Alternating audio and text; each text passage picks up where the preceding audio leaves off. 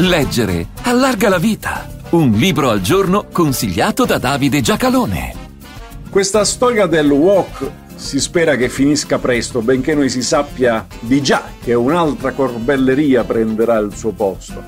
Alla pretesa di essere nuova, i suoi alfieri pensano ad essere rivoluzionari, quando i suoi avversari pensano d'essere i soli razionali. In realtà è vecchia come il cucco e si chiama conformismo. L'autore di questo libro sostiene che cercare di contrastare le idee di qualcuno dandogli del walk, che è una argomentazione senza argomenti, perché attacca la persona e ne trascura le idee, che del resto se pensano d'essere buone perché walk sono già in una china pendente, ma è sull'economia e il mercato che si concentra l'attenzione del testo. Carl Rhodes Capitalismo Walk, pubblicato nel 2022 e da Fazzi nel 2023. Rhodes insegna teorie dell'organizzazione e presiede una business school in Australia. Il sottotitolo indica il senso di questo suo lavoro, come la moralità aziendale minaccia la democrazia.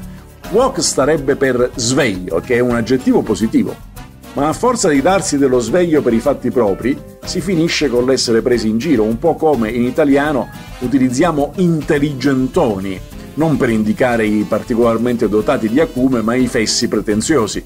Il capitalismo woke sarebbe quello che non mira al profitto, ma dice di porsi obiettivi sociali e culturali a medio termine, tipo salvare l'ambiente o rendere migliore la vita di tutti.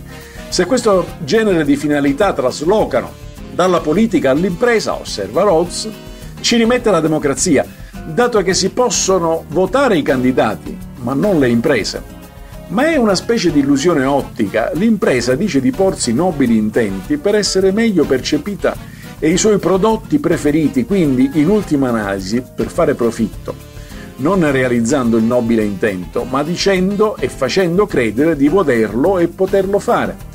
E anche questa è vecchia, perché sono decenni che si vendono preziosi per propiziare l'amore ed elettrodomestici per liberare i lavoratori domestici.